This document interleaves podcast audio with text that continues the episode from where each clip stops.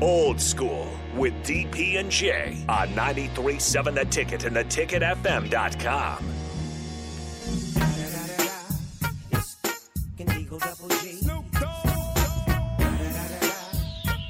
We got Jay Foreman on the phone. So I'll go ahead and do a little intro action. You're listening to Old School 93.7 The Ticket. My name is Nate Brennan, filling in for DP today.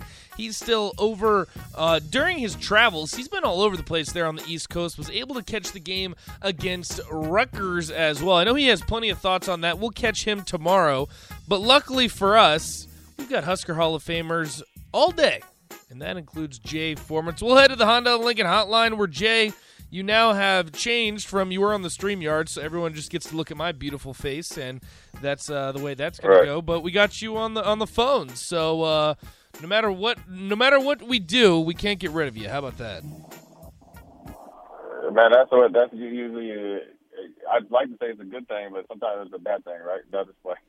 No, it's yeah, definitely a good thing. Uh, the, the greatness of tech technology, you're able to, uh, you know, do a multitude of things in a matter of, uh, you know, five or six minutes. So, uh, you know, look, what, what we're, you know, facing as a as a university is, you know, it's, it's all your about perspective, whether it's tumultuous or, uh, you know, a time of uh, that could be potential prosperity. It's all how you, you know, you know, go about approaching it and how you uh, take care of your business. And the, the good thing about it in the short term, which is, you know, the next, you know, six, seven weeks, it's all, you know, within your control. I think, uh, you know, if you want to do comparables and, you know, you know, you really need to just focus on this week. But, you know, look, you just pretty much took Indiana to, to town, right? To the point that where they fired their, like, offensive coordinator yeah. um, after playing Nebraska. But then also you saw Indiana, at least for the first three quarters, was toe to toe with Michigan. So the, again, there's nobody that Nebraska's going to face that, that they need to go out there and be like, man, you know, we, we, you know, we, we can't match up. So everything is is in front of them now. Just because it's in front of them and, and they match up, you know, in reality and on paper, uh, the best reality and the only reality reality that matters is, is what happens on, you know, Friday, Saturday nights or whenever you're playing. So, um, you know, sometimes that could be the hard part. You know, sometimes I think athletes these days think, you know, just because on paper we're supposed to be good, the other team is just going to be like, okay, we're, you know, Nebraska's going to win.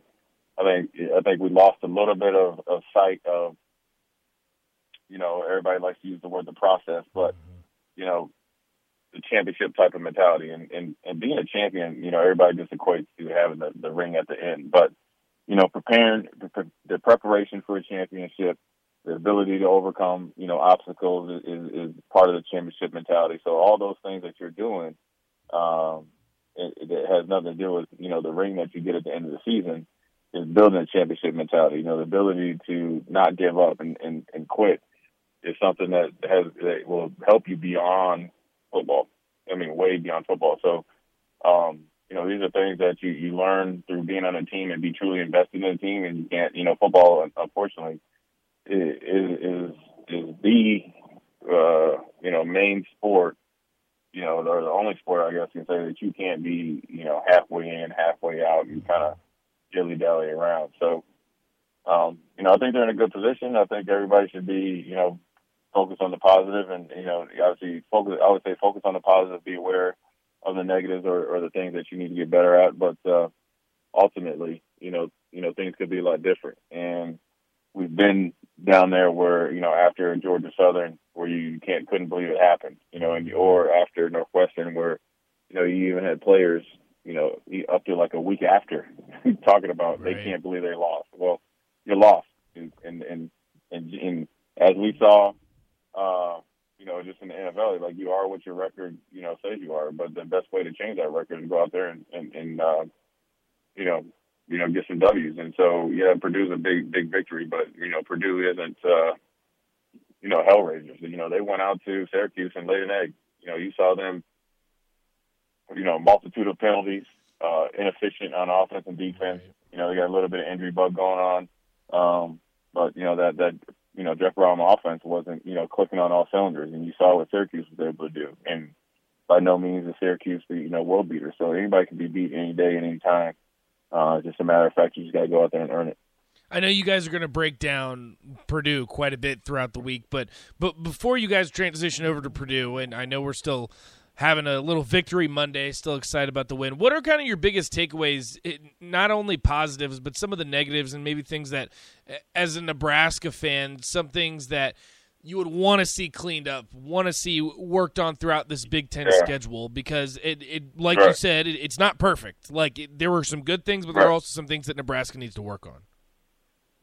Yeah, I, well, one is like I want to see the tempo, you know, a lot more fierce coming out of the gate. You know, I, I want I, I want that I want that thermostat on a hundred. You know, I, you know, I think sometimes we, you know, we're not doing it as much as before, but I think sometimes we kind of ooze into it. You know, ooze into competition. You know, let's let's let's start out on point. Mm-hmm. Um, you know, obviously offensive line. I think just with the efficiency, you know, as far as getting on your blocks and not so many, you know, leaky uh, so, not so much leakage in the in the run and pass game. So the penetration is what killed us. The um, sturdiness in pass protection. There was a lot of, uh, you know, there's a lot of, you know, whether it's hands, body, you know, you know, just around the quarterback when they were when we were trying to pass the ball. And then on, and, you know, then on on the flip side, we didn't get a lot of push offensively. I think that, um, you know, I think we missed some holes and opportunities that were there in the run game but ultimately, you know, the tempo up front wasn't set from the very beginning. Now, I do think they recovered, uh, especially in the second half. But you know, when you're going and playing on the road or you're playing against better teams, you know, on the offensive side of the ball, you know, you know, in comparison to to Rutgers, you have to start faster than that. So I, I like, I would, I would, uh, you know, that's one big thing.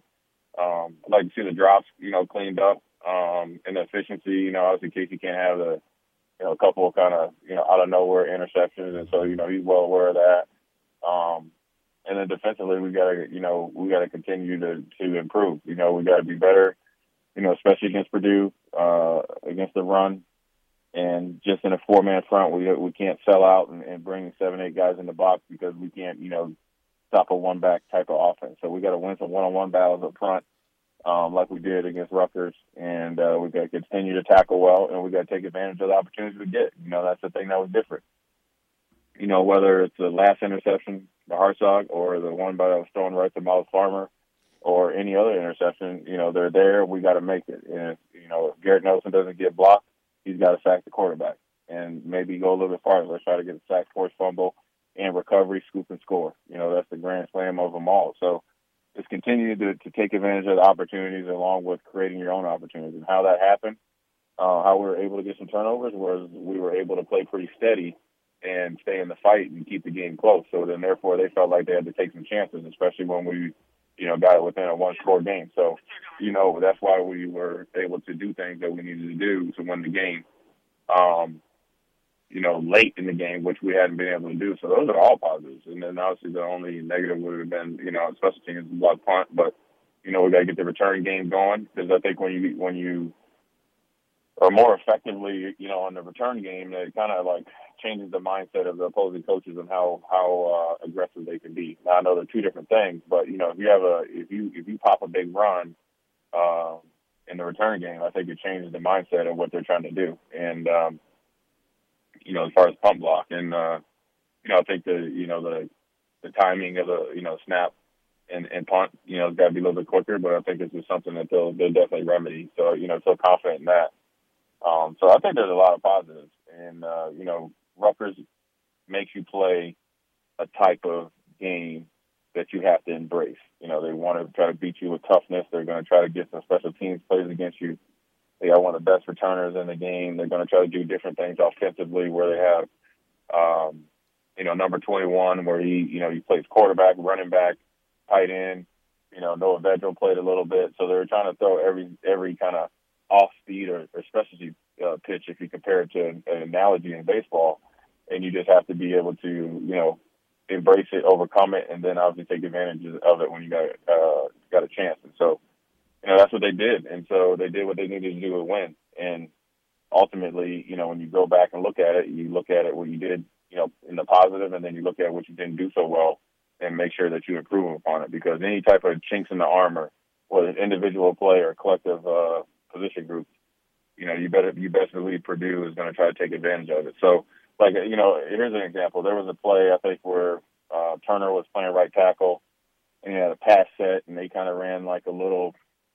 It wasn't. They dropped the defensive end, and the and the and the defensive tackle kind of looped around where he normally would have had contained, but he got inside of Turner. Well, he actually had a decent pass set. He just, you know, actually set too good and too wide, and the guy was able to get inside of him, get into Casey's face, right? But the other guys, as far as like, you know, somewhat of a slide protection was was pretty decent. So those are things that, you know, was a positive and a negative. You know, you can self correct that and not be over anxious in the set, be a little bit more patient, so you won't give up the quick, easy, uh, I call it easy access to the quarterback.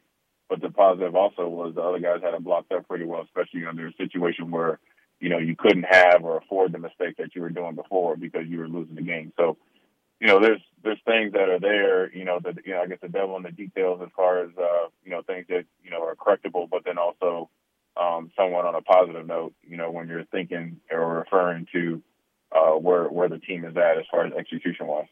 Uh, I, I know that I've messed with you a few times about Garrett Nelson and how much I've been impressed by him. That continues this past game. He gets a sack and a half, really led the team in tackles, showed a lot of intensity too. Uh, can you just talk about the impact that he's had and kind of maybe the guy that's been there, a captain, and really set the tone? And then on top of that, just kind of some guys that over this win streak or whatever you want to call it have really impressed and then taken the next step. Well, I mean, he's a captain. He's a guy that's, uh, you know, he's homegrown from Western Nebraska. You know, you know, uh, you know, he's a tough kid and a competitive kid. I think he, you know, had a really decent year last year. Looked to improve upon it, you know. Um, and you know, sometimes when you're a captain and lots expected of you, you know, your your expectations and, and your evaluations go up. And so what, what comes with that is, you know, you got to bring it every game. And I think that you know we're you know, when you have a transition from a, you know, head coach and defensive coordinator that, you know, will well like, you know, happen, you need your guys to step up, especially when it could go either way. You could, you know, lose the rest of your games and lose the teams you shouldn't be, and you know, curl up and pout, or you, uh, you know, face the challenge and do what you need to do. And that's what I think he did, and he has done. I mean, I think he's reaping the rewards of, of hard work and, and and embracing the change and doing what he needs to do to become, you know, a better player, a better version of himself. And uh, you know, I think it's it's inspiring other guys. You see a little bit more um, you know, playmaking and, and a little bit more energy out of like Ochaun and, you know, Mathis. You see, you know, some Jimari Butler in there doing his thing. Um, you're seeing some guys that, that are, you know, following his lead and that's what you like and, and, and that's what you expect out of your, um, you know, bigger name players. You want them to do well and you want them to perform well under any circumstances. So that's what he's doing and that's what you be expected. So, you know, you're happy for him. Um, and you know he takes it very you know takes his football thing playing for Nebraska real serious. And you know I'll tell you, there's not a coach in America or a coach you know that that looks at Nebraska that, that, that looks at Garrett Nelson is like, man, I couldn't win with that guy. He's he, you know he puts in a winnable effort, you know both you know every day of the week, and it comes out on Saturdays. And uh, you know right now he's you know he's he's, he's doing well. And, and look, and it's not about sacks because teams are going to start focusing on him. So he needs to, you know, he's just got to keep, you know, making plays that he can make, and then, you know, also make the football plays that don't show up in the, uh, uh, I guess, in the stat sheet, and that's what he does, and uh, and that's what he'll continue to do. And so, you know, you're happy for a kid that comes in and works hard, does what he needs to do, um, and really, you know, appreciates his opportunity, you know, at Nebraska, and uh, you know, and, and the rest is history. He's uh, he's he's a dang good player, and he's going to continue to make plays. Oh, I know you got to go, Jay. I'll, I'll, wrap this up and put a nice bow on it before. But before we let you go, uh, Raiders travel to Kansas City. Chiefs seven point favorites. Uh, wh- what happens in this one? Do the Raiders stand a chance? Uh, I think the Chiefs. The Chiefs are you know playing well. Um, so I look for the Chiefs to win. I think the game is going to be highly competitive. I think it's a mm. seven point game. I think they'll do more than than cover. But here's the deal I think the the more the point spread shouldn't you know is a good point spread, but I think it's more or less on to um, over under of seven of how many fights there are going to be between the Raiders yeah. fans and the Chiefs fans because the people don't know about the Raiders. They they trade they they they they they travel like a gang. You know they yeah. they come deep and they they the Chief and, and here's the thing about the NFL. You know Nebraska, Oklahoma, Nebraska, Colorado. That's intense. Let me tell you what the Chiefs and the Raiders hate each other, mm-hmm. and the fans hate each other, mm-hmm. and it's going to be a good atmosphere. It's going to be a cool game. And uh, but the Chiefs, I think, are just too good. Patrick Mahomes is that dude. He's too Uh, not good. in the hotel, are you? No, I, I Um, don't think it's a one-time entry. Do not park and reserve. and, and so I think the Chiefs will end up winning. Jay, we appreciate you as always. I know you got things to do. We'll talk to you tomorrow. All right, man. I appreciate it. All right, sounds good. There he goes, Jay Foreman. Great insight, as always, from the Husker Hall of Famer. We got to take one more quick break, and then we're going to wrap this up, put a nice bow on it right here on the block. Or, excuse me, not on the block. Already had that one. Right here on Old School, 93.7 The Ticket.